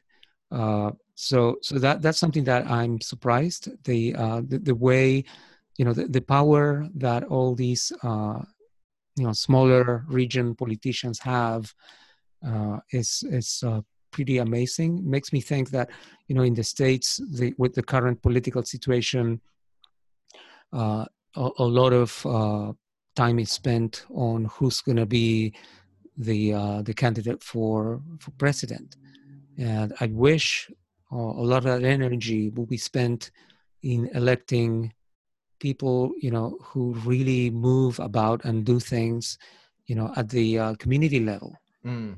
uh, i don't know that that's you know yeah, that that's that's, cool. that's something that uh, you know f- from afar looking at the news and mm-hmm. how how all this uh, the, for example the democratic primary went about you know i'm i'm very very uh, you know disappointed in all the fighting and you know and you know you you will want people to be excited to go vote in november yeah uh, and I, I don't see that unfortunately yeah. you know regardless of the candidate right I, I, am not talking about specific candidates mm-hmm. But uh, it, it's more about fighting and you know yeah uh, anyway that, yeah. that that's that's, that's something that uh, I, I, I, would love to see more um, you know focus not not not focus so much on the president let let's let's remove some of the uh, the power mm-hmm. you know and and then bring it to the uh, you know to the small you know uh, kind of a you know divide and conquer approach yeah. Uh, that i think uh, would, would really work. Hmm. yeah that that uh i'm so happy you brought that up. That's um you can do big things locally is kind of what that that lady is proving. Her model is right. you can be you can have impact and act locally like that and that's yeah uh, so, so, you know that uh, there was a there was an issue with uh, uh, this, it was this week uh, actually uh, there's an issue here in, in in in our town where we are uh, with uh, some migrant workers so this is you know that, that, that are here mm-hmm. uh, related to the health emergency, mm. right? So, uh, so, so uh, people were commenting on this on on a local Facebook group. So, so this lady, you know, the, the politician saw it there, uh, right there. The next day, the prime minister was talking about it. Oh wow! Of Ireland, right? Yeah. It, it went all the way up, and and now it, it's something that's going to be addressed. Mm. So uh, you know, uh, pretty amazing. It, it, it's eye opening because I, I never see things uh, being so smooth uh, hmm. in, in in America. I, I haven't experienced it myself, at least. Yeah, that's a that's a really cool story. I'm I'm inspired to hear that. That's really awesome. Gives something for people to aim for, model. Yes, greatness. Yeah, you know, awesome. Thanks for sharing that. Um, so, uh, do you do, are you a book person much? Do you do like personal development reading or or not so much? Uh, not so much. I'm a fiction book person. Okay, let's run with that. What is the most important fiction book that we should read in 2020? Oh, uh, okay. Uh, so something that uh, an author that speaks to me a lot, and I, am not able to explain it or put it in words, is Stephen King. Um, so he's written so many things that, um, and more so the ones that are not straight horror stories. Mm-hmm. Uh, that, uh, yeah. I, so, so I mean, the, the the one that everybody everybody knows is probably because of the movie The Shawshank Redemption, mm. right? Uh, I'm amazed that you know how someone can come up with you know th- those kinds of stories so uh, well that that in particular that that one is so so positive in the end yeah. Uh, so so stephen king will be my number one um, number one uh, recommendation for uh, for fiction cool uh, I don't know. I, um, I, I like a lot of uh, crime dramas as well. Steve, Stephen King wrote some that are pretty good as well. Uh, the the uh, the Mercedes, uh, what is it, what is it called? A uh, I don't remember the exact name. Mercedes Man or Mercedes Killer, something like that. Uh, that was actually pretty good as well. Uh, Mr. Is it Mr. Mercedes? Oh, Mr. Mr. Mercedes. There, yeah, there you go. Uh, which was also made into a movie or, or a TV series. Hmm. Uh, so um, you know the um, the dramas that uh, show you know very conflicted individuals that that I, I really enjoy. Mm-hmm. And make, make, make me think about you know could that happen in real time? He wrote about epidemics as well hmm. uh, at some point, right? The Mist is is one that, you know not not the same thing, but uh, you know interesting where, where you know things happen that that somehow let you realize you know make you realize that you know the society the civilization is really hanging on strings Brutal. it's not really yeah. you know yeah I mean, it's sad that we're, we're living in one of these situations now uh, but uh, yeah i mean so many things can destroy everything that that you often give for granted right? Yeah that's that's awesome. Just keep that on the forefront of your mind for sure. Uh, i i certainly think about that a lot right now just how brittle the i mean the economy was at like an all-time high and now it's like what's going on with the oil price and stuff?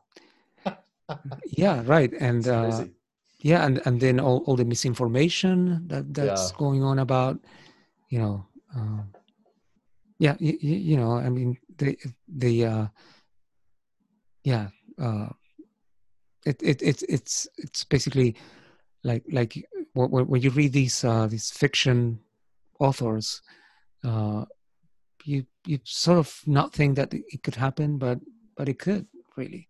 Yeah. So you know cool. Thanks for the recommendations there. And uh alrighty. Well here's my here's another signature one i get to ask everybody mm-hmm. on the show. What is the best piece of advice you have ever received? Uh hmm.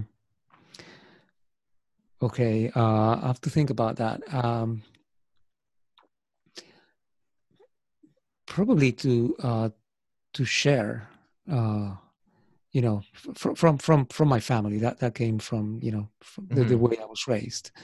Uh, excellent. my my dad in particular he uh, he always uh, you know, he, he was very active sharing and inventing things uh, and and then testing them out with neighbors and you know that that type of thing. Yeah.